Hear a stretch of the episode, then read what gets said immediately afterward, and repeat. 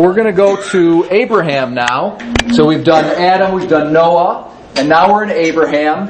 And uh, we're going to probably spend, I think, three sessions on Abraham. This session here, we're just going to do the introduction to Abraham. So we'll be focusing on this opening revelation that God gives to Abraham in Genesis chapter 12. And it really is uh, almost all of salvation history in a nutshell in about three verses of the Bible. All of salvation history is packed into about three verses. It's very, very remarkable. And then next week we're going to go to, we'll probably focus on uh, Genesis chapter 18 when these, this kind of mysterious encounter between Abraham and these three men that come. And we'll, I'm going to try to show you how the three men are angels who actually represent God in a, in a kind of a surprising way. They actually even represent, in a, in a, in a prophetic manner, they represent the Trinity and, uh, and the incarnation of Jesus Christ as early as Genesis chapter 18. And then I'm going to also hopefully get into uh, Abraham as a heavenly intercessor, okay, as a, as a saint in heaven praying for us. And uh, so that will be next week. And then finally, the last uh, session on Abraham will be what's called the binding of Isaac which is where God asks Abraham to sacrifice Isaac and how that is uh, a prophetic foreshadowing of the crucifixion of Jesus Christ, the Son of God. So uh, this is um, all you know. It's all salvation history packed into this very very dense, and I'll show you you know how, where we're heading and, and, and, what direction we're heading in. Um, very quickly, as you're on, if you look on your handout here, uh, housekeeping items. Does anybody want to buy a revised standard version? I, I'm thinking of having the parish buy 10 of these, something similar to this. And we can keep them in there and people can use them like we use the New American Bible, just as a matter of reference. Or if you want your own personal copy, you can purchase one. I don't know if anybody is interested in that. Maybe, I know there's one, one gentleman, Gary Lalonde, he's, he wants to buy one. Uh, does anybody else, would anybody else want to buy a, a revised standard version? how much are they? Three. It's going to be, I, have been looking around for prices. Maybe it's more than I want, but it's probably about $16. Is that the Old and New Testament? Yeah. Yep. Yep. The, pro- the other warning is that the print is kind of small.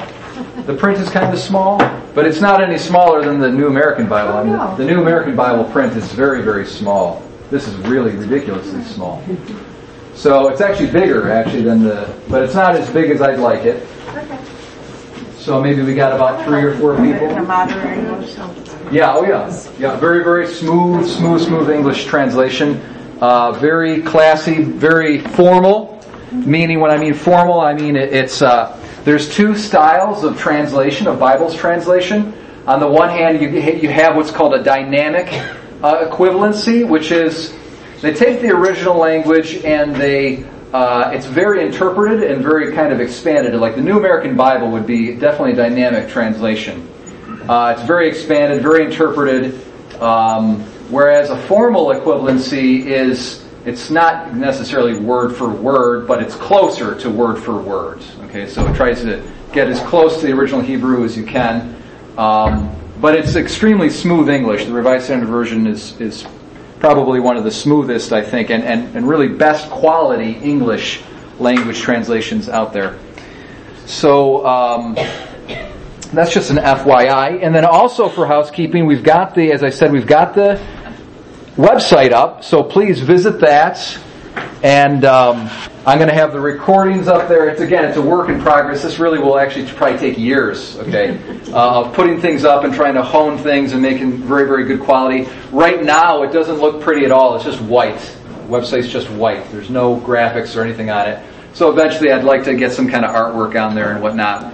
But right now, it's just a database, and uh, my friend made it so that it's very content rich and extremely efficient. So when you, there's no downloading with anything. If you want to hear the audio recordings, you just push play and it just goes. All right, there's no, I mean, it's very, very content rich, very powerful. I guess I don't know anything about how he did it, but he made it so that's the way it is. Extremely efficient. You download things very easily. And uh, I've got some old classes that I taught from years back or from last year when I was in seminary. I taught a class on apologetics and I taught a class on patristics. And not the entire content of those classes is up there, but some of it, you know, just to kind of give you enough idea if you're interested in that. I'm going to try to start putting my Sunday homilies up there. And um, so, anyways, this will be sort of a, a, a home basis for catechesis. And I'll be putting these Bible studies up there as well. So if you want to follow the whole year, but you're not going to make every single one, you can always just follow at your ease whenever you want. And I think there's probably a way where you can download it into uh, your phone or whatever. I mean, I'm sure there's something that you can do that and put it in your car and listen to it. So, um, yeah, CatholicPatrimony.com is what the website's called.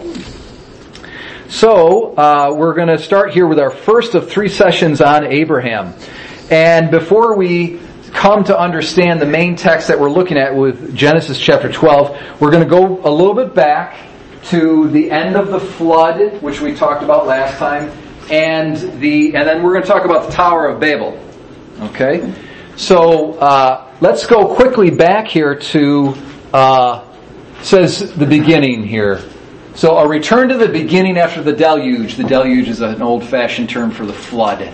Return to the beginning after the deluge, and we see that there's these very interesting parallels between the state of the world immediately after the flood and then the state of the world in the beginning in Genesis chapter 1 when there was darkness there was water and the spirit of God hovered over the face of the water and um, we talked last week about how there's a connection there with uh, with baptism, with the sacrament of baptism, and the baptism of Christ in the Jordan.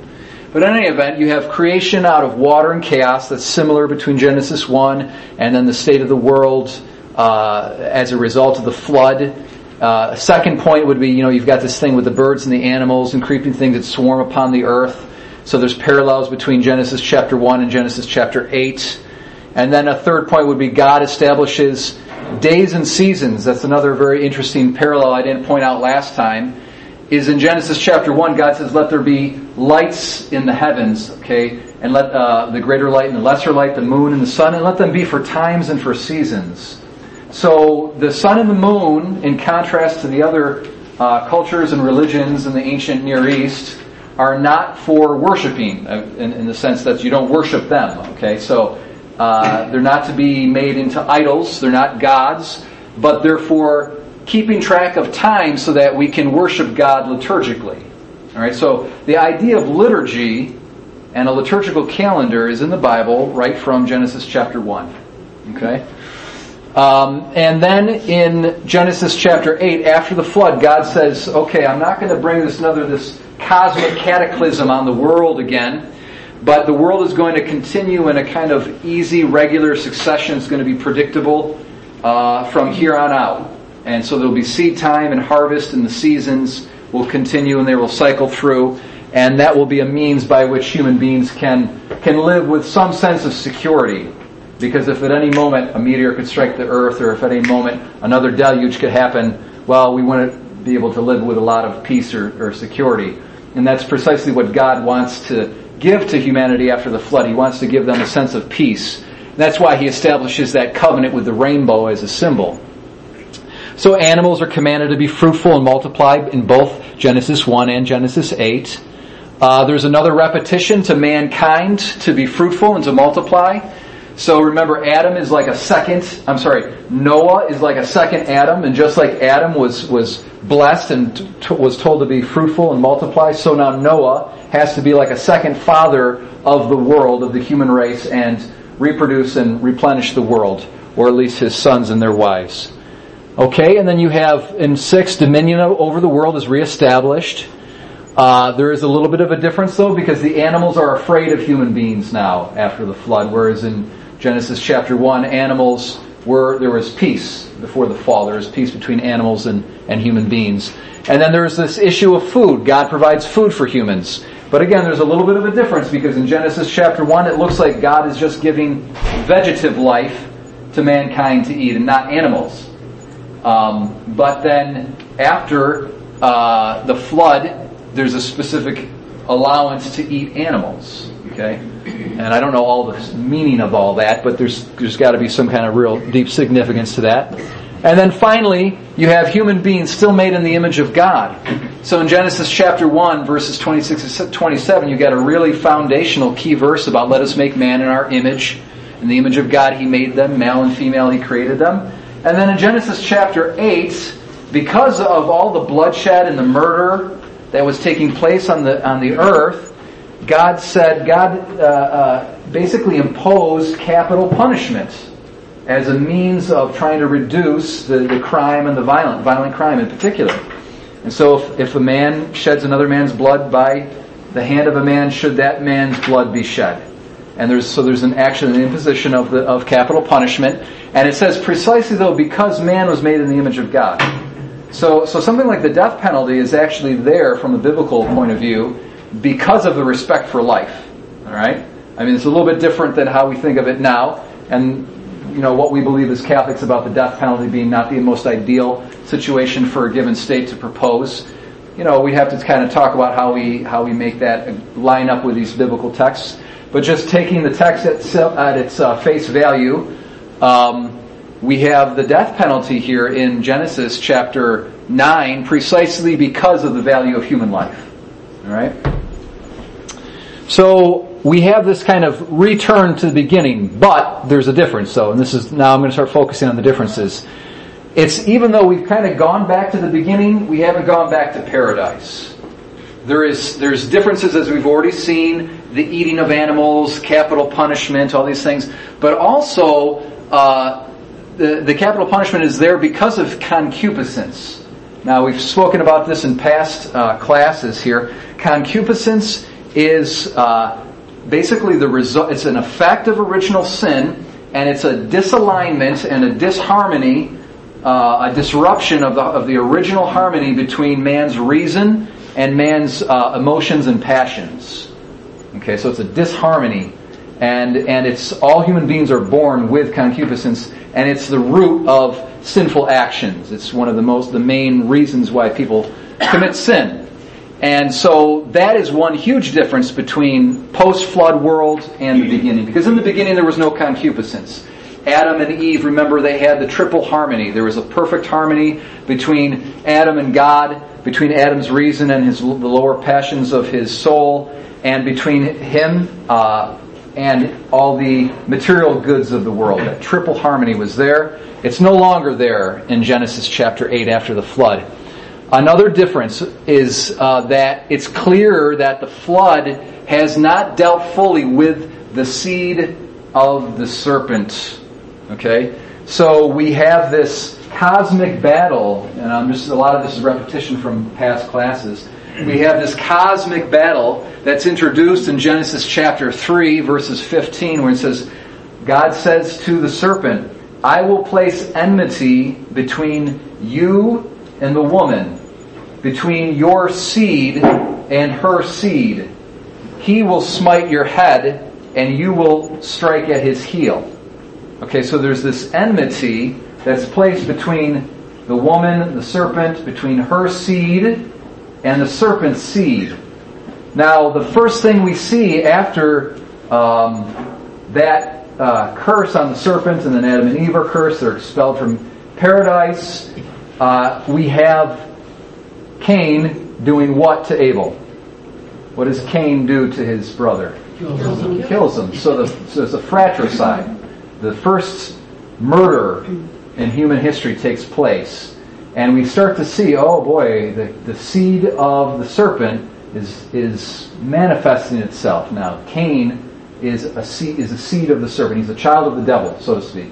Metaphorically, not literally. Alright?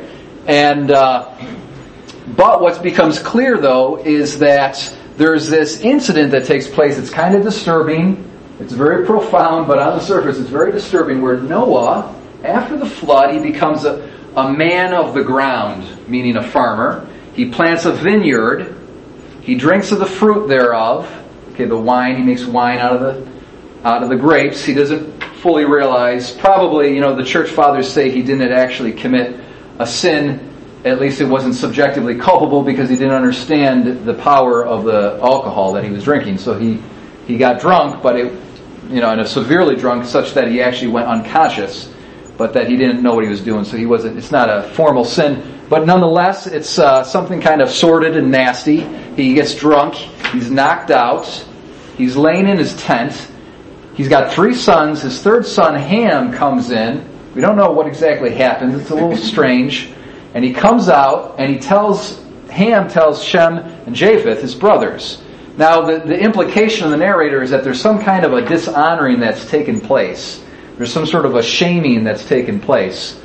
And um, there's, a, there's a sort of a return to the original sin of Adam and Eve because you've got nakedness, you've got shame, and then Noah awakens and then he curses the son of Ham.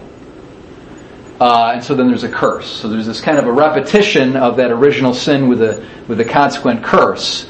But what becomes clear is that the seed of the serpent is still alive, even though Cain has been Cain and all of Cain's progeny and all of the world that had corrupted itself on the earth because of their violence, they were wiped out by the flood. Nonetheless, the seed of the serpent is not necessarily a genetic thing. And I think that's what becomes clear. Even though the entire human race is wiped out except for Noah, who's righteous, and his three sons, somehow something's still wrong. And that is because concupiscence uh, still exists in the heart of man. And so as long as concupiscence is in the world, uh, there will be the seed of uh, the serpent alive and well the wor- in the world. And I, it reminds me of a passage from Peter, uh, Second Peter. It said talks about the corruption that is in the world because of concupiscence. So there's a corruption in the world because of concupiscence, and as long as concupiscence exists, there's going to be corruption. And the flood was not ultimately successful in wiping out uh, concupiscence, and so therefore it's not ultimately successful in wiping out corruption and the seed of the serpent. So we're going to find that what ha- what's necessary is that man's heart has to be changed. All right, it's not enough just to kill bad guys. you, people got to be changed. They got to be interiorly transformed and renewed from the inside out. And so that's what God is going to start to place in motion through Abraham. Okay. Uh, and then finally, there's a resuscitation of universal human corruption. So in Genesis chapter six verses 11 through 12, it says that all of mankind had corrupted themselves on the earth because of the violence. And then in chapter 11, we have, and this is after the flood, things seem happy, but then you've got this sordid affair with Noah, getting drunk and all of that, and then you've got the Tower of Babel. And so that's what we're going to look at. That'll be one of the things we look at tonight. Okay? So we talk a little bit about concupiscence. Genesis chapter 6, before the flood. The Lord saw that the wickedness of man was great in the earth, and that every imagination of the thoughts of his heart was only evil continually. And then after the flood, God says, I will never again curse the ground because of man, for the imagination of man's heart is evil from his youth. It's very interesting. God is being uh, indulgent, actually. He's saying that, you know what? I wiped out mankind because of concupiscence but then after the flood, he says it's precisely because of concupiscence that I'm basically going to be patient with him and not bring that about again. It's interesting. Okay. And then you have capital punishment. I talked a little bit about that before. Okay, talking a little bit more about capital punishment here. Um, there, at one point here, before the capital punishment was imposed, what you had was that God um, directly dealt with human violence himself through an act of God. And we still use that phrase to this day. Right? Insurance agents talk about an act of God, meaning a flood or a fire or something that's not directly caused by, by a, a person, uh, by a human being. And uh, so before capital punishment, you have this direct divine power over life, over human life. And uh, a little side note here, one commentator I read made, or actually a few commentators made the same point. It might be a little bit of a stretch, but I think it's interesting nonetheless. God waged war against human concupiscence by means of the deluge. But after the deluge, he set aside his bow. So if you, if you think of the weapons of war in the Bible, it's sword and bow. Sword and bow. Now, so imagine God's from heaven and he's waging war against human sin, right? And he's doing that with a bow, so to speak, and it's rain. Okay, so that he sends the flood with this huge flood of water, and that's like his bow of war. That's how he's waging war against human sin. But then after the flood, he sets aside his bow of war. He sets it aside. And that's where you get the rainbow. So then the rainbow becomes a sign of peace. Peace between God and humanity. A sign that he's never going to bring the flood back on, on the world again. Uh, so he sets his bow of war again and he makes peace with mankind. And then what happens though is so there still has to be some means of limiting uh, the, the innate propensity of human beings to corruption. And so what that's going to be is human government, but particularly human government as expressed through capital punishment. Okay?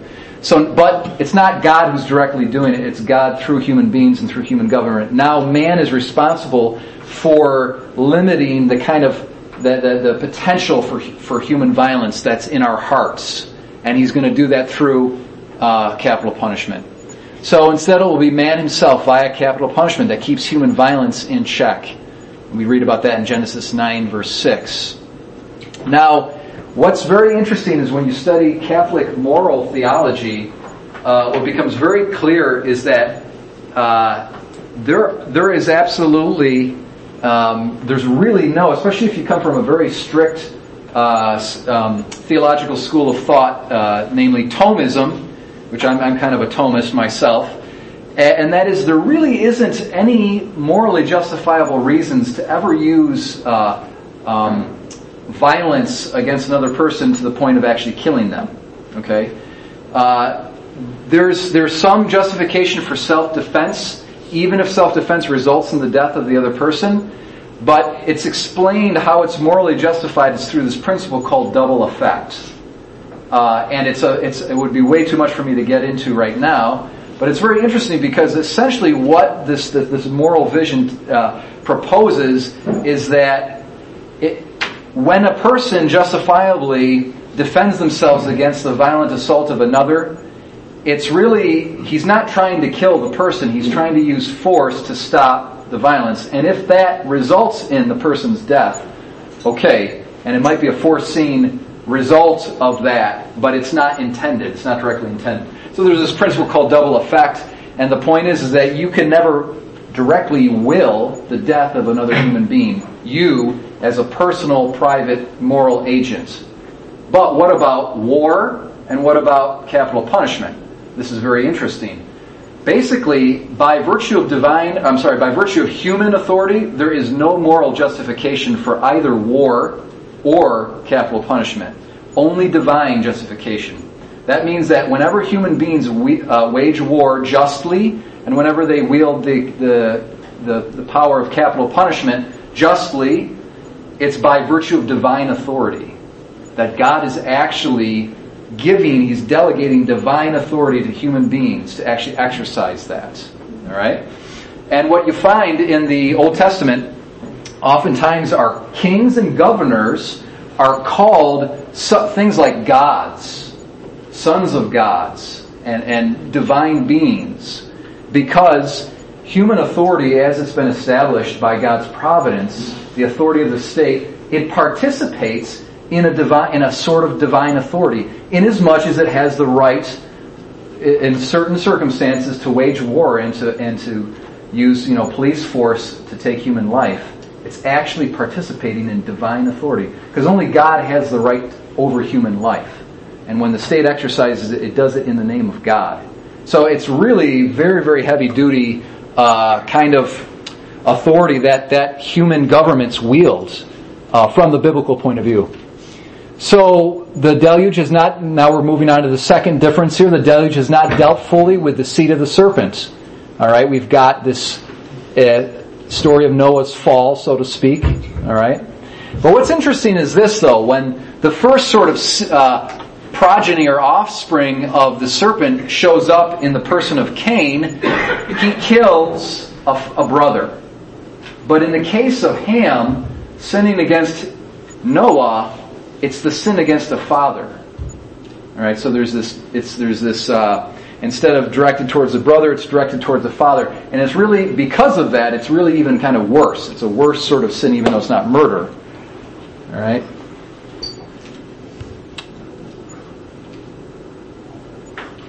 So then there's a resuscitation of universal human corruption. All right. So now let's read Genesis uh, chapter 11, and we can have our volunteer here. Who wants to volunteer? We had a couple people last week. I know Tony was one of our volunteers. Who else did we have? Anybody else want to volunteer? Would you like to volunteer? I can read, but I got a different Bible. Okay, that's all right. Yeah, why don't you read Genesis chapter 11, verses 1 through 9. So this is the Tower of Babel. At first, the people of the whole world had only one language and used the same words. As they wandered about in the east, they came to a plain in Babylonia and settled there. They said to one another, Come on, let's make bricks and bake them hard. So they had bricks to build with and tar to hold them together. They said, Now let's build a city with a tower that reaches the sky so that we can make a name for ourselves and not be scattered all over the earth. Then the Lord came down to see the city and the tower which those men had built, and he said, Now then, these are all one people, and they speak one language. This is just the beginning of what they are going to do. Soon they will be able to do anything they want. Let us go down and mix up their language so that they will not understand each other. So the Lord scattered them all over the earth, and they stopped building the city. The city was called Babylon because there the Lord mixed up the language, and all people had from there. He scattered them all over the earth. Okay, that's a very interesting translation. The decisions they made there. They, for example, the traditional translation of uh, Hebrew Babel is normally translated Babel in English, and they've actually translated Babylon, which is actually a perfectly justifiable translation. Uh, and it actually kind of, in certain ways, it kind of almost brings out the point better. Uh, but it, the, in the beginning of that translation, it says that they went to the plain of Babylon, and actually in the Hebrew it's Shinar. But if you know the geography, it's the same thing. But they took, you know, I mean, it's an interesting translation. Um, so we have uh, this introduction here to this city with a tower who's going it's going to be built into the heavens basically is what is being said the translation says we're going to build it as high as the sky which which captures the thought okay which captures the thought accurately. So they want to make a name for themselves and they want to be united into one so that they're not scattered abroad. God after the flood just told humankind to fill the earth. And humankind just says okay let's all stick together. So they're doing the opposite of what god intended them to do. And they want to make a name for themselves. So let's talk about this. It's very, very subtle, but this, um, the Bible is often written from the point of view of a very important uh, event that takes place around the year 585 or so. I think specifically 586 BC. It's the, the fall of Jerusalem being taken over by the Babylonians. And so the Babylonians are this, they become this key figure and they become almost archetypical or, or like an image and a symbol in the Old Testament. Babylon is a symbol of basically everything that which is proud and opposed to God. So Babylon, this is the symbol. Babylon is a symbol of the, of the pride of man, uh, the strength of man, man's resources and ability to sort of organize the world, kind of get things done, but uh, a strength that is independent of God and so therefore prideful and sinful. And uh, this is what they do. They say, we're going to take these bricks, and if you study, Babylon is a very old civilization, and it goes back really, really far. And so there's all different phases of it. But you go back to its oldest phases, and what they would build is things that were like the pyramids. They're called ziggurats.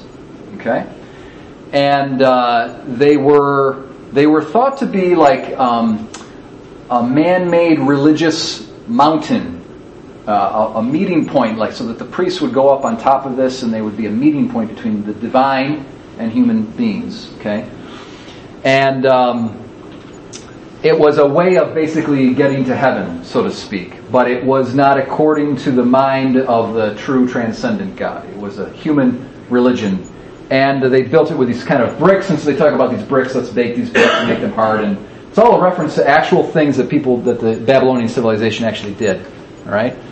So it's something like a ziggurat. It represents the apex of, I'm going to use this word here, anthropocentrism. Okay, so anthropos is man and centrism is, cent, you know, so instead of theocentric, you've got this anthropocentric kind of mindset, meaning that human beings are the, the center of the world. Everything revolves around human beings as opposed to everything revolving around God. And they want to make a name for themselves. Okay. So Babel, Babylon, alright. Um, in Hebrew, it's Babel. If you look right down on the very bottom here, uh, NB is, is, is note well. Babel and Babylon translate the same Hebrew word Babel. And so you can go through, I just gave three references of the Old Testament, but there's dozens upon dozens upon dozens where you can see the same word that is traditionally in the English, uh, English language translated Babel is, it's the same word translated Babylon throughout probably a hundred other passages in the Bible. So um, this translation that, that we ha- we just heard is unique because that's the only one I've ever heard translate the word Babylon in Genesis 11. So Babel and Babylon are the same thing. Uh, I think the reason why it's traditionally been retained Babel is because when we talk about, you know, oh, he's babbling, okay, there, there is a there is some kind of a at least a folkloric relationship between our usage of the word Babel, he's babbling, and then the story in Genesis chapter 11 where all the languages are divided and they, they can't understand each other and it's like they're babbling to each other. Um, and then, uh, so anyways, you have, okay, so you have a city in Genesis chapter 11, brings us back to Cain's city in Genesis 4. So let's go back to Cain again. Cain is this original expression of the seed of the serpent. Now, God um, curses Cain and he says, First of all, the earth has been cursed to begin with. The Adamah, the ground, has been cursed to begin with because of the sin of Adam and Eve. But then, because of Cain's fratricide, it's cursed even more. And it's not just that, as it, as it is with the case of Adam, Adam's got to labor over the earth, and, and, and but eventually it will, it, he'll be able to eat his bread. I mean, he will be able to eat his bread, but it's going to be involve a lot of labor. With Cain, who is a farmer, he's doesn't matter how hard he works, it's not going to yield its strength to him. So no matter how hard he works, and so he can't be a farmer anymore. Now, farming was, uh, you know, agricultural and you know modern anthropologists, paleoanthropologists and anthropologists will tell you this that human beings. Uh, before they actually settle down and actually stay in one place, they have to know how to farm. So agriculture is the first step in human beings actually staying in one place and moving out of a nomadic and a, and a hunter-gatherer phase of, of human existence into an actual stable form of existence. You have to know how to farm. And uh, unless you farm, unless human ancient human civilizations farmed, they were hunters and gatherers, and they were no, or they were nomads. They were shepherds, and they just kind of wandered around. They didn't have a home. Okay, and so it's really kind of a it's it's a very sort of tragic curse that's on Cain. God uh, says that I'm basically going to take away your power to be a farmer. So taking away his agricultural potential makes it so that he has to be a wanderer on the earth. And so Cain says, I, am going to be a wanderer on the earth, and uh, you know I'm going to be a fugitive and an exile. Anybody who sees me is going to kill me. And God says, well, okay, I'll put a mark on you so people don't don't kill you. Actually, some kind of this is a very interesting thing here. What is this mark that's on Cain? Okay, um, I think there's other passages in the Bible that have talk about a mark on people that that are references to Cain. But in any event, Cain is because he's not a farmer anymore. He's got to be a wanderer. But what's the first thing that Cain does? He goes and he builds a city. Okay, so Cain is trying to overcome the curse that God has put on him. God has punished him, and Cain, in his own strength, is trying to overcome that and oppose it and cancel it out. So, in his own human resources, uh, he's trying to cancel out the consequences of his own sin. All right, as a, as opposed to you know repentance, forgiveness, internal regeneration, all that kinds of stuff. He's through his own human means trying to undo the uh, the the consequences of sin. So he builds a city. And it's the first mention of the city in the Bible is the city that Cain builds. And a city becomes almost kind of a, a symbol in the Old Testament as uh, maybe potentially sinful because what you have is human beings who are sinful congregated into one area. And so it's a concentration of human sin. And the kind of the nomadic life where human beings are sort of spread out and living in tents is portrayed as a little bit more pure a pure lifestyle of lifestyle. Okay, that that theme you can find that in the Old Testament. Um, there's a there's a this family called the Rechabites, and they lived like under religious vows and all. It's very very fascinating uh, family uh, that you read about in Jeremiah. And they, you know, their father commanded them to live in tents throughout their whole generations, precisely so that they would avoid going to to the city. And we've got the saying today, even today, Sin City.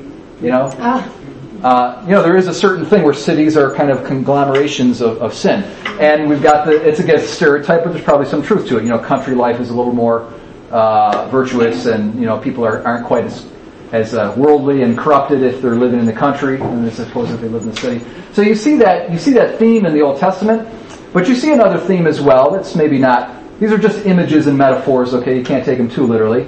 Uh, you see another theme where there's an opposition between two cities. You see this, this kind of evil city and you see a good city. All right, city of God versus the city of man. So now you have two cities that are being opposed to each other all throughout the Old Testament.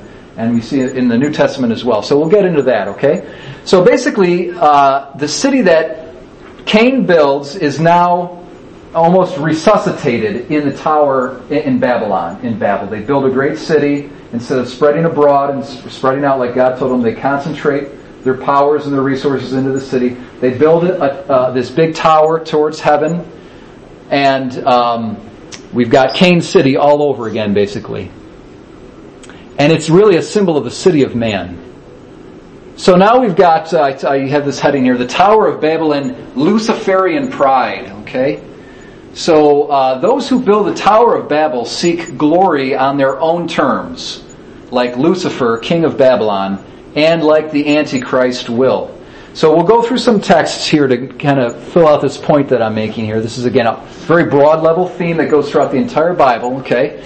In Isaiah chapter 14, it's very interesting because there's a prophecy or an oracle that the prophet uh, aims against the king of Babylon. Babylon being this great oppressor, all right? This this uh, this civilization that has oppressed the chosen people of God, the, the, the elect Israel. And uh, in Isaiah 15, 14, the prophet starts to uh, condemn the king of Babylon. Okay, it's specifically the king of Babylon, and it's very interesting because he does not give a, a, particular name like Nebuchadnezzar or whoever. He doesn't give a name, he just talks about the king of Babylon. And so this king of Babylon is probably not to be really identified with any given particular human being, but it's really what's being shown us here is Satan, is the devil. Okay? So, uh, this is what it says. How you are fallen from heaven, O Lucifer, son of the morning or son of dawn. How you are cut down to the ground, you who laid the nations low. You said in your heart, so this is, this is Lucifer, the king of Babylon, saying in his heart, I will ascend to heaven. Above the stars of God I will set my throne on high. I will sit on the mount of assembly in the far north. I will ascend above the heights of the clouds. I will make myself like the Most High. Okay, so you have this Luciferian pride. Lucifer, by the way, is the name of the morning star. Um, I can't remember what it's called in Latin. It's probably, it's like, I think it actually is the, uh, it's the Hesperus or something like that. Anyway, uh, it's there's a, it's Venus actually. Okay, so the planet Venus, when you look at it in the evening, if you, if you check it out, I think that it's something like it's called the evening star because it's like the first thing that you see and it brings the evening in, if I'm not mistaken. Uh, and then conversely in the morning, uh, when the, the horizon starts to become a little bit lightened, you see a star on the horizon. It's actually, it's a planet, it's Venus. And that's the morning star. Okay? And it was also called uh, Lucifer, if you think of the, the, word Lucifer, it's got two aspects to it. Uh, luce is light, and fer, pharos is carrier. Okay, so the, the, that which brings the light. So Venus is, carries, carries the light of morning on his back, so to speak, okay, in the morning. So when we see Lucifer, when we see the morning star, the, the dawn comes. And it's very glorious, it's a very beautiful star. And so likewise, this king of Babylon was supposed to be you know, the stars in the Old Testament are symbols of angelic beings. Okay? So the angels in the Old Testament are all, and the New Testament as well, are likened to stars. All right? And so you have the stars, and they're beautiful. You have these kind of angelic beings. It's got these images of angels. And then you've got this very beautiful, glorious, angelic being called the light bringer, Lucifer. Okay, well, but he's prideful. And he says, I'm going to be great. I'm going to be like God. Um, I will ascend to heaven. Now, what do we see, with the Tower of Babel? Its top is in the heavens. All right? And if it's like a ziggurat, it's like a big mountain. All right? I will sit on the mount of assembly in the far north. So there's this idea of like a kind of a sacred mountain uh, upon which the angelic beings assemble as a council of God to sort of advise him or plan with him. And in fact, in Genesis 11, we kind of hear an echo of this assembly of the angelic beings because God says, let us go down and confuse their languages. So God is referring, he's the first person plural. So it's, it's him, but it's also the angels that he's talking about. And so there's these angelic beings that come down to confuse uh, the languages and in Babel. All right, so I will sit on the mountain of the assembly of the far north. I will ascend above the heights of the clouds. I will make myself like the Most High.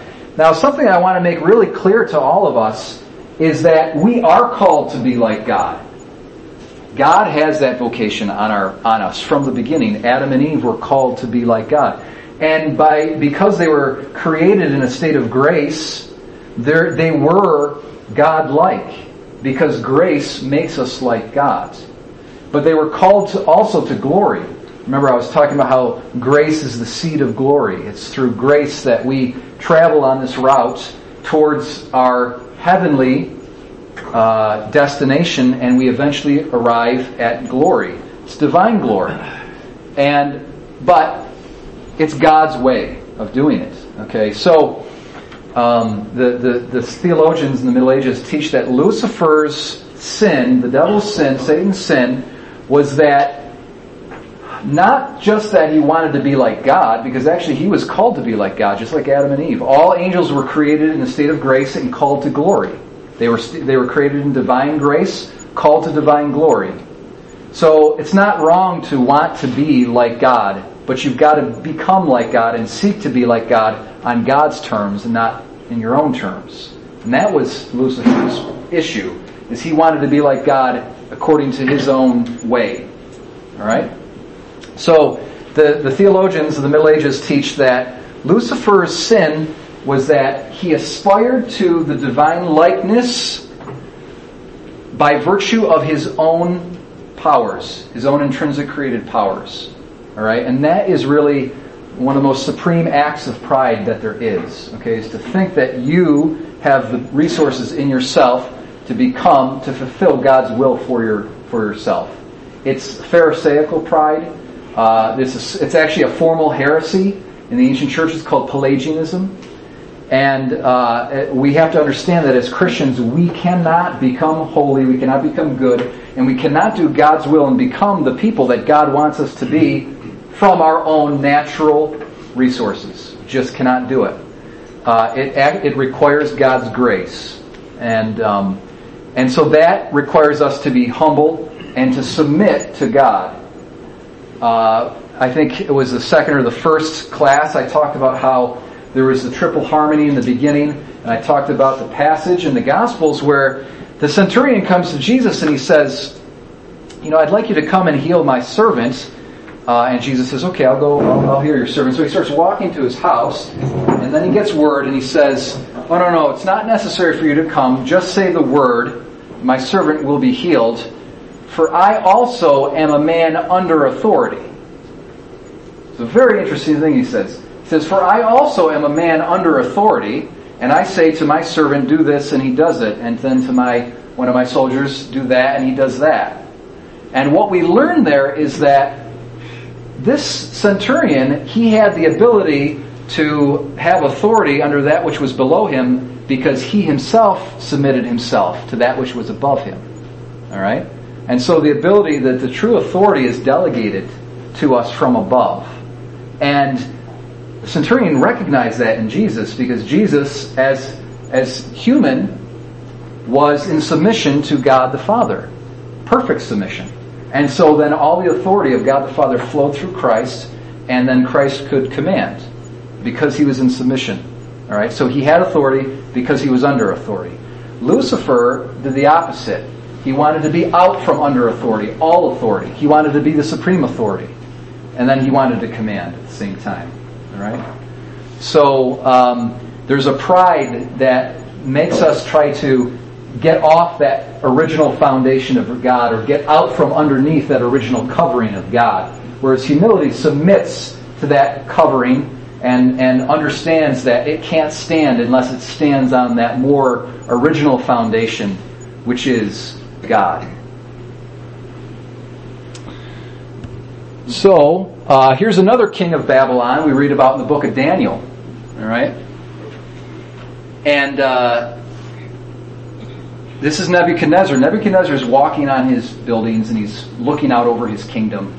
All right? And he says, it's very, very pompous, okay? He goes, uh, The king reflected and said, he was walking on the roof of his royal palace. The king reflected and said, Is this not Babylon the Great, which I myself have built as a royal residence by the might of my power and for the glory of my majesty? And then he's a, right then and there, his mind is taken away from him and he's reduced to the state of an animal and his hair grows long. I mean, he goes out in the forest basically and he starts eating grass like an ox, and his his nails grow long and his hair grows long, and he becomes an animal. Okay, not an animal literally, but he becomes like an animal. All right. And so what we learn is this: we go back to the divine image, right in Genesis chapter one, when God says, "Let us make man in our image." Human beings are made in the image of God. Animals are not. But when we sin, and we lose grace and we, we, we get off that original foundation or we get out from underneath that covering of God, we dehumanize ourselves. We become what God never intended human beings to be. And we become like animals. We become reduced to animals. Uh, and so that's what you learn with uh, the king of Babylon here. He becomes like an animal. And so he's humbled. And then after he's humbled, after a time period, God restores his mind to him so that he's can restores his humanity to him. And he's learned his lesson, and he says, okay, now I know that it's God who's the ruler, and I have my kingdom only at his good pleasure, so forth and so on. So, uh, here's another entryway into this idea of, uh, of uh, Babylon here. We go to Luke, and I've referenced this a number of times. The temptation scenes of our Lord's, okay? Um, the Lord has three temptations. The devil tempts the Lord with three different temptations. And the final one is this. The devil took Jesus up and showed him all the kingdoms of the world in a moment of time and said to him, To you I will give all this authority and their glory, for it has been delivered to me, and I give it to whom I will. If you then will worship me, it shall be yours. Of course, Christ says, No, I'm not going to worship you. And he cites Scripture. So it's good to remember Scripture, all right? So Christ cites Deuteronomy and puts the devil to flight. And uh, but the temptation here is that you see Jesus was called to be king of the universe, but he had to do it God's way. All right, he had to go through uh, the path that God called him down, which entailed the cross. It entailed sacrifice, suffering. Well, the devil always tries to get us to achieve our end that God's calling us to, but without the cross without the sacrifice, without the suffering, all right? Without obedience. So that's what we we learn here. But the point is, is that uh, another point here is that all the kingdoms of this world, in, to a certain extent, they're under the authority of of Satan, and uh, there's a certain kind of glory that they have, but it's not God's glory. All right. So they can be seductive. You know, I actually quite right now. I, I'm very sometimes when I was younger, um, this is a side point. When I was younger, you'd ask someone in second grade who wants to be the who wants to be the president of the United States. You'd have four kids raise their hands. You know, everybody wanted to be the president of the United States. Uh, now I don't think you you have that. Like you ask kids, you want to be the president? I don't care about being president. I don't know. You know. So uh, I think there's. Not today. Do you do you what'd you say? I said especially, especially not today. Maybe yeah. I mean I don't know if that's your experience or not, but I find that with the younger younger kids they they don't. It's different than when I was when I was younger. Second grade, yeah, you'd have a lot of kids saying they want to be. So it's good to want to. I think it's good to want to be actually a statesman, a politician, because you can serve uh, the people and you have a public. If you if you cultivate a public spirit and you serve people, it's good. Uh, but there's a temptation there. So, like it, always in any position of power, you start you can be tempted and you can forget that your your authority and your ability to do good for other people comes to you from God, and you can start to say like, "Oh, this is all about me. I'm really important." All this kind of stuff. So that's that's the, that's the perennial temptation. All right, and we saw that with the king of Babylon. Now, this is something else here. Um, there is uh, in the New Testament is very clear, but it's also in the Old Testament as well. There's a figure. I think I've mentioned this in past times. There's a figure that the New Testament refers to as the Antichrist, and it, it will be. It's a it's a prophecy that has yet to be fulfilled. A man who will come right before the second coming of Jesus Christ, who will be like a, a Jesus substitute. Uh, he will be like a messianic uh, impostor, and the people will look at him, and the, the nations of the world will look at him as this guy is our greatest hope. He's going to unite us all. Uh, you know, we hear all these words, words today about globalization, all this stuff. He's going to do globalization, but he's going to do it his way.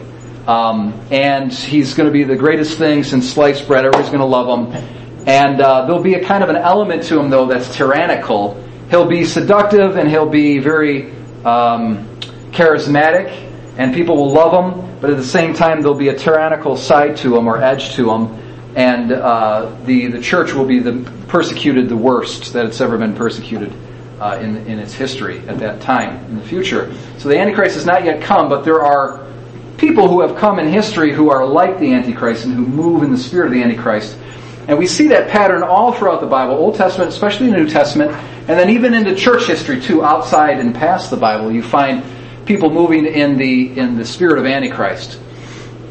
So this is a text that the ancient church fathers, uh, one of the many texts that they traditionally ascribe to um, the Antichrist, that it has to do with the Antichrist. So this is Jesus, and he's speaking to the Pharisees. He says, I have come in my Father's name, and you do not receive me.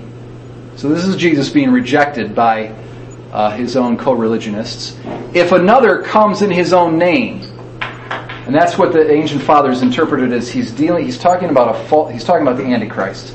It's a veiled reference to the Antichrist. If another comes in his own name, him you will receive. How can you believe who receive glory from one another and do not seek the glory that comes from the only God? See, we, we want to seek to be like God, we want to seek divine glory, but we want to seek it from God and on God's own terms. And the sin of pride uh, the sin of Babel, the sin of the Antichrist, the sin of Lucifer comes about when we seek this kind of divine glory, but we're going to seek it from other human beings. We're going to look for it in our own human resources, and we're going to uh, be content with that kind of glory. But it's a really, it's a dehumanizing glory. So, we're going back to this idea of gaining a name for ourselves. The builders of the Tower of Babel, they want to gain a name for themselves because they want to be renowned, they want to be famous, they want to be glorified by human beings. But also, it has to do with the future as well. So they not only to be glorified and get a name for themselves in their lifetimes, but after they die, they want their name to pass on. Okay?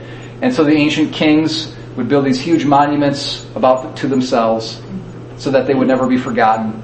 And this really, this idea of getting a name for yourself is a really, it's a way of being immortal. It's a way of not dying. It's a way of gaining eternal life. Sort of like an eternal life substitute. Okay? They want to overcome death. And they want to attain unto deification on their own terms. So uh, this gets us into these different concepts here: millenarianism, utopianism, Marxism. All right, unity, prosperity, happiness without God. There is a, there is a tendency of human beings, whenever they throw off the yoke of true faith and true religion, to want to then, it's not that they've given up on heaven altogether, it's that they're going to create it for themselves. But they're going to create it on earth, and they're going to create it their own way. So that's where you get into this like utopian kind of dreams. Marxism is very much a, a utopianism. Marxism is essentially saying that um, the highest reality is material goods, is material things, that there is no such thing as soul, as spirit, or as, as God. And the highest reality is material things. And so, therefore, we have to order everything in society to attain kind of a maximum production of material goods and uh, there are these innate laws, uh, like sort of evolutionary laws within ec- the economy of human uh, civilization that they progress from hunter-gatherer society to uh, an agrarian society to a to a, a, free market capitalist society, then it, it, turns into a Marxist society. So the Marxist society is supposed to be the supreme height of human economic evolution. And we should do everything within our power to actually realize that, including bloody revolutions and whatnot. So that's Marxism, okay? It's been the scourge of the world. And it's a deliberately atheistic um, uh, vision of politics and of human civilization and it says, let's build a world, let's build a, really great world, let's build the best world we can. And one world as well. You know, the Marxist mentality is not like, let's just stick within our own country. The Marxist mentality is, because it's inevitable that the whole world is going to turn Marxist, we can, we're just going to help that along. So that's why the, the Marxist revolutionaries are all about going into other countries, fomenting revolutions, spreading it all over the place. So, you know, spread to China, spread to South America, Mexico, so forth and so on. Anyways, Marxism is a perfect example of utopianism, and it's this kind of Luciferian pride that wants to build the human civilization without God. And so we get the two cities, the two cities. This is a theme that I talked about right in the beginning here. Two cities. There's the city of man, and then there's the city of God. And we've got all these texts here. I think the this is the missing, all these missing um, slides, I had them, I had these biblical texts up. So like the book of Revelation, Galatians, and, uh, so what I'll do is I'll just try to the best of my memory, try to do it. Okay, so if you look to the apocalypse in chapter 17 verses 3 through 5, you've got this vision of a harlot, of this um, prostitute. And she's dressed in scarlet and she's got this chalice of blood in her hands. All right? And it's the blood of the martyrs, so she's responsible for killing Christian martyrs. And she's sitting on a beast, and this beast is the Antichrist. And it's got seven heads, and it's symbolic of the seven mountains of Rome. So it's the Roman civilization. But when it comes to give the name, it says, and I saw this symbol, and they talk about in the, book of Revelation, the symbols are called mysteries. And so I saw a mystery. It says, Babylon the Great, mother of harlots and of the abominations of the, of the earth.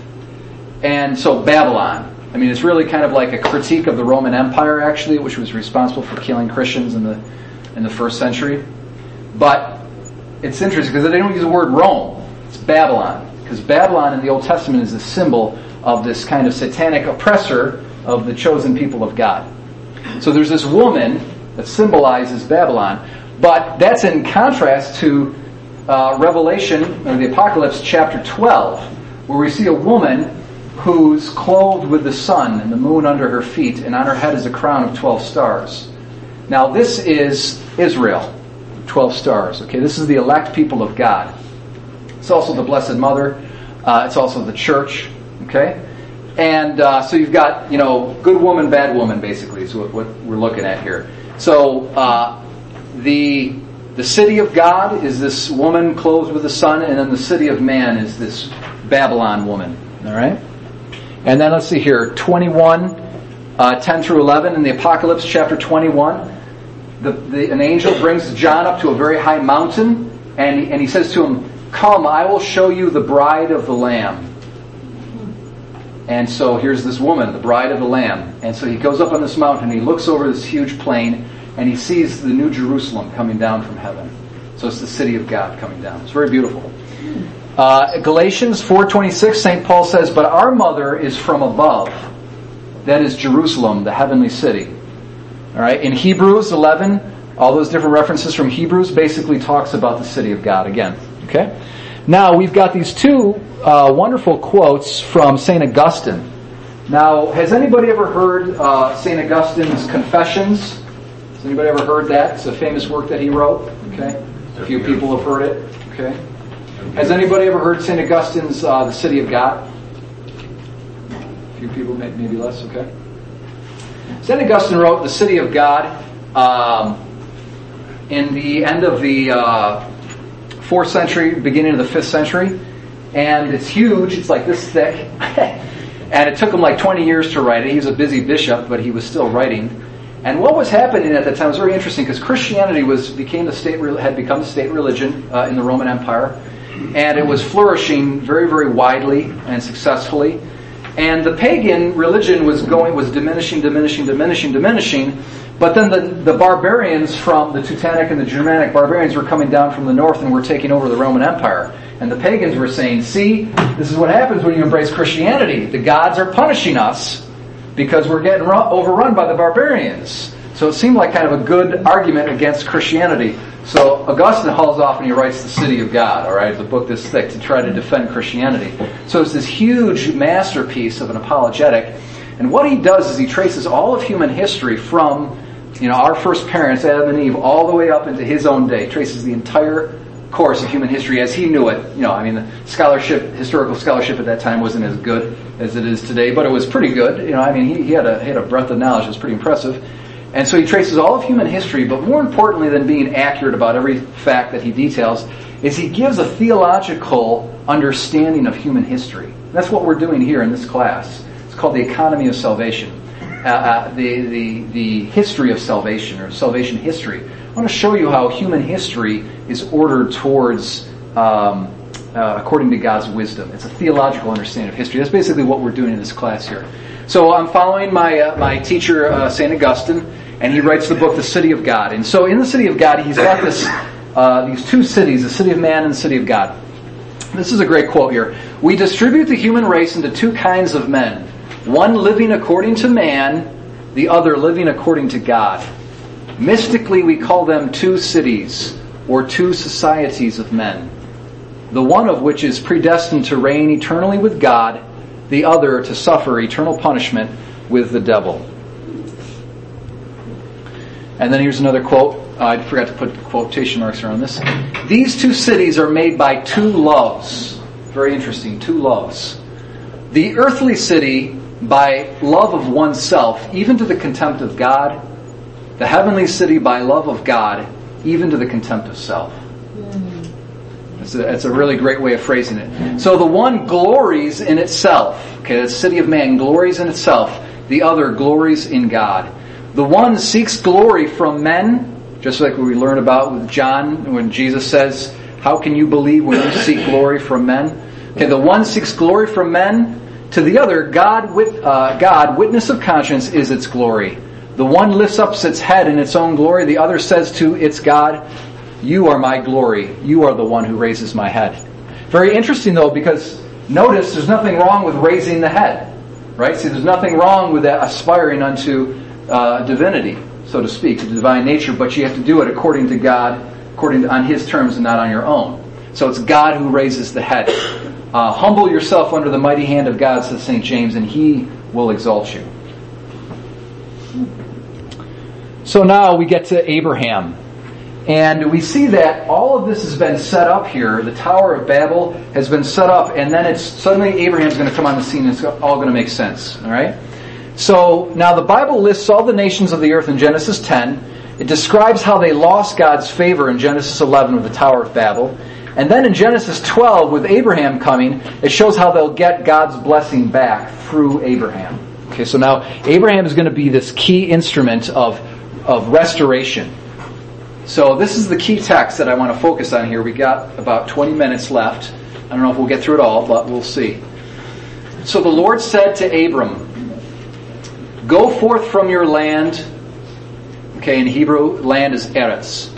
And from your relatives and from your father's house to the land, Eretz, which I will show you.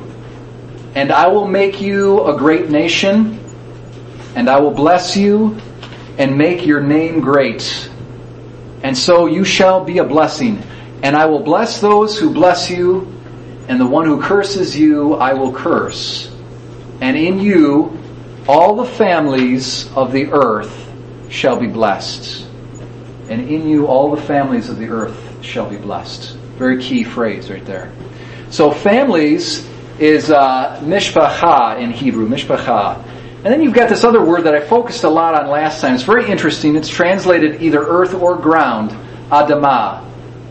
And it's significant because adama is precisely that which God cursed in the beginning. All right, God cursed the earth on account of the original sin. But then there's going to be a blessing that's going to restore, kind of counteract that curse on the earth. So all the families, so let's look at this word families, mishpacha. In Genesis 10, Genesis 10 is the table of nations. Okay, we're just after the flood. Noah's three sons go out, Shem, Ham, and Japheth. And then all of these different civilizations are recounted as having stemmed from Shem, Ham, and Japheth. All this, all these huge, it was like 70 nations or something, right? So in Genesis 10, we see that many different families, but it specifically uses the word mishpacha. The different families or the different tribes of mankind are divided by their languages. All right? But in Genesis 11, we learn that the sin of the Tower of Babel is the origin of this division of languages and families. So what we have here is these different human families divided according to languages but it's a result of Babel. So this division amongst the human race is a result, at least in part, of human sin. And um, the Tower of Babel was kind of a, uh, an attempt to basically overcome that division, but through human means, through human strength. So if we go to Genesis t- chapter 10, this is the table of nations. These are the sons of Japheth, each with his own language, by their families, Mishpachah, and their nations. And we see it's the same for all three sons. Ham, Shem, they got these. Okay, so we just make that point here, tying Mishpachah back to 10.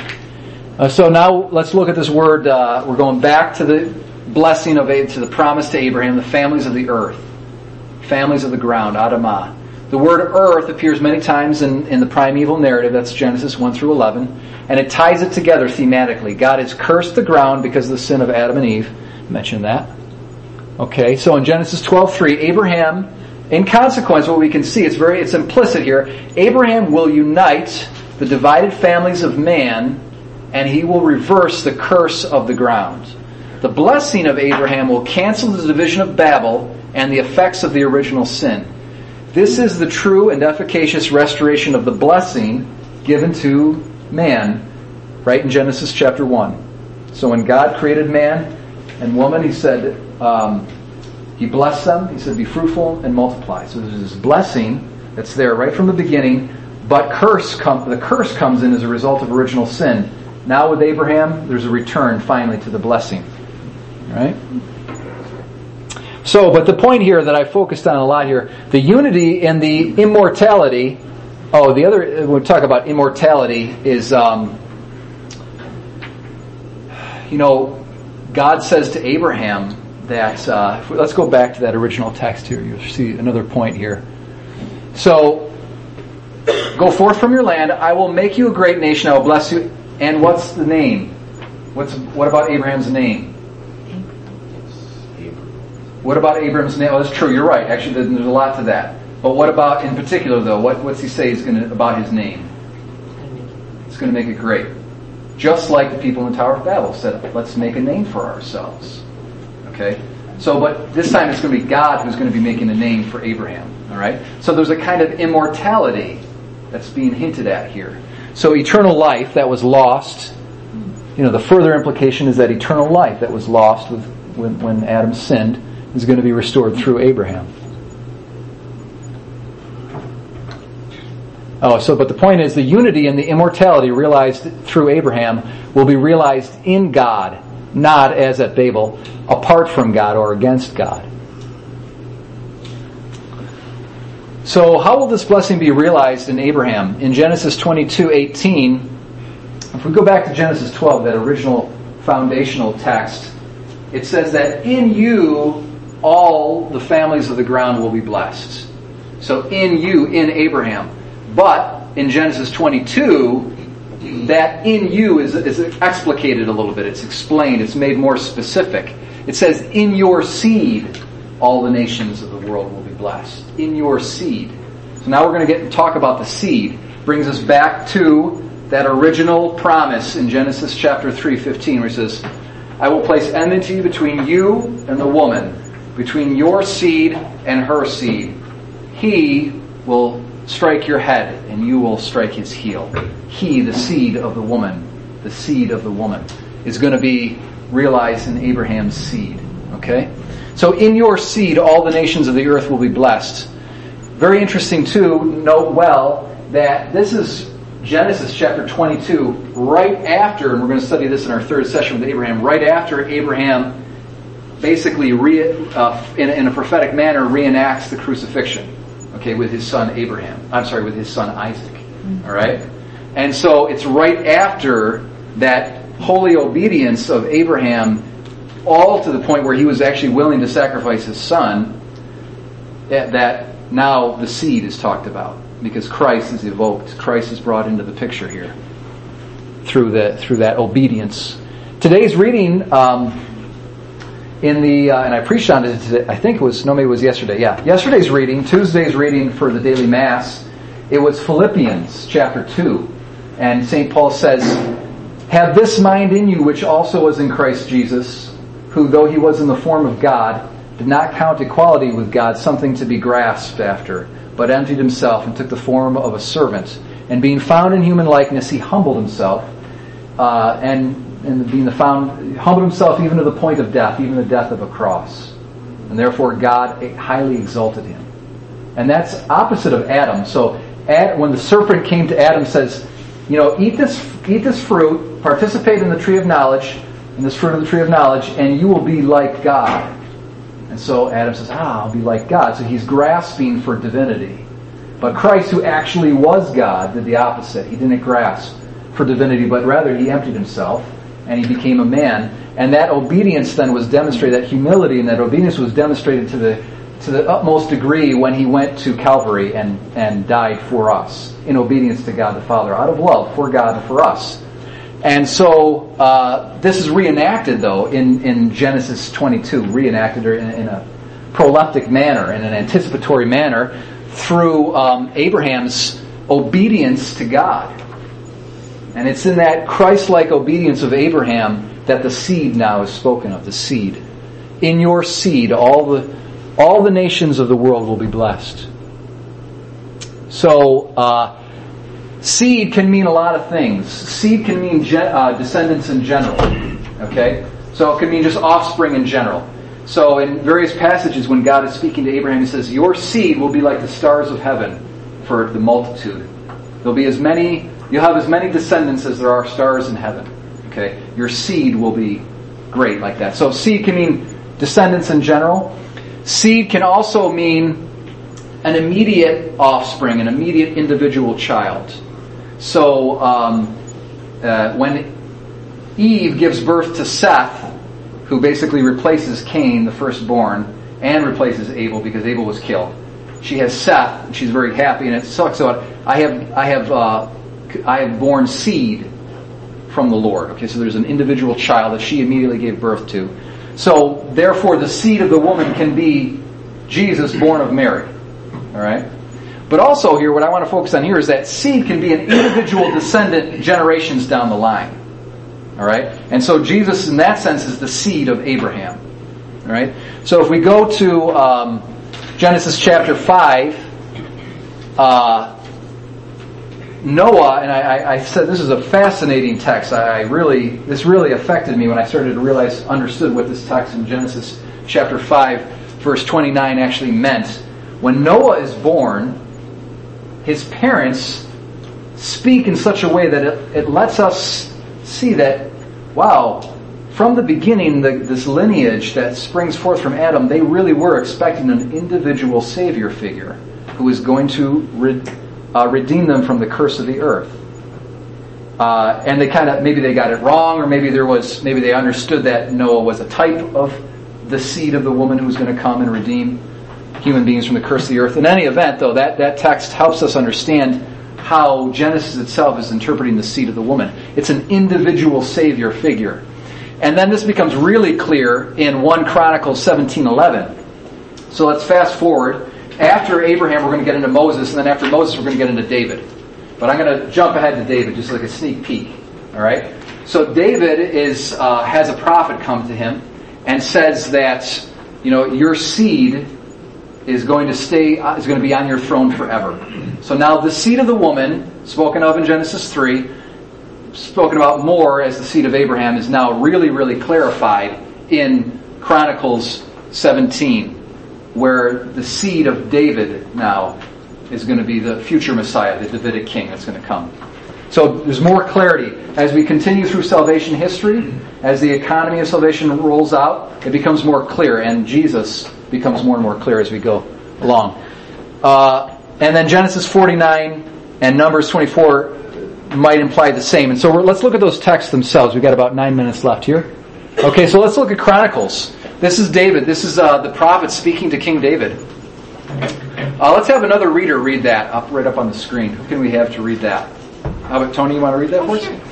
When your days are fulfilled to go to be with your fathers, I will raise up your seed after you, one of your own sons, and I will establish his kingdom.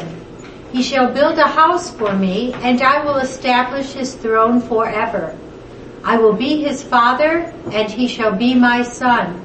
I will not take my steadfast love from him, as I took it from him who was before you, but I will confirm him in my house and in my kingdom forever, and his throne shall be established forever.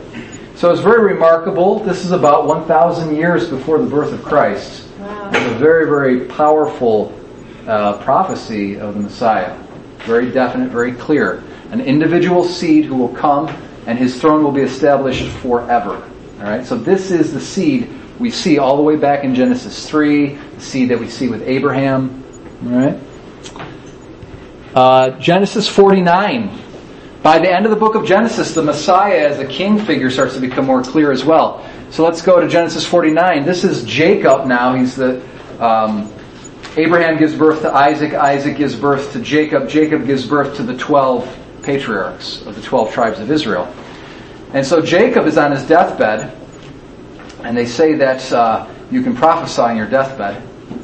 And so Jacob's going to prophesy about the future of all his children. And so he says to Judah, now Judah is the tribe through which the Messiah is going to come. And he says to Judah, the scepter, okay, scepter is, is, a, is a symbol of kingly, specifically kingly authority. The scepter shall not depart from Judah, nor the ruler's staff from between his feet, until he comes to whom it belongs. And to him shall be the obedience of the peoples. So all the nations of the world are going to be obedient to this figure who's kingly because he's got a scepter staff. All right, so there's messianic prophecy right in Genesis. All right, um, and there's very Genesis 49:10 is very interesting. You can translate it all these different ways, and there's these different versions, and every different translation uh, brings out different insights. It's very fascinating. Here's another one in Numbers 24, going on through the Pentateuch. Okay, this uh, pagan prophet actually by the name of Balaam prophesies, and he says, "I see him, but not now." I behold him, but not nigh. A star shall come forth out of Jacob, and a scepter, same word that's used in Genesis 49, Shevath, Shevath, shall rise out of Israel. It shall crush the forehead of Moab and break down the sons of Sheth. So there, you know, this idea of the do- dominion over the nations, okay? Uh, okay, I think it's, uh, well, we got about five minutes left here um, maybe we might want to stop right here because we're going to start talking about how in that initial blessing or initial prophecy that God gives to Abraham or initial revelation, um, you know, it's, it's going to become more clear how all salvation history is wrapped up into this because it's basically in that verse is contained a prophecy of the church, uh, the church as the temple of God, as the dwelling place of the Holy Spirit.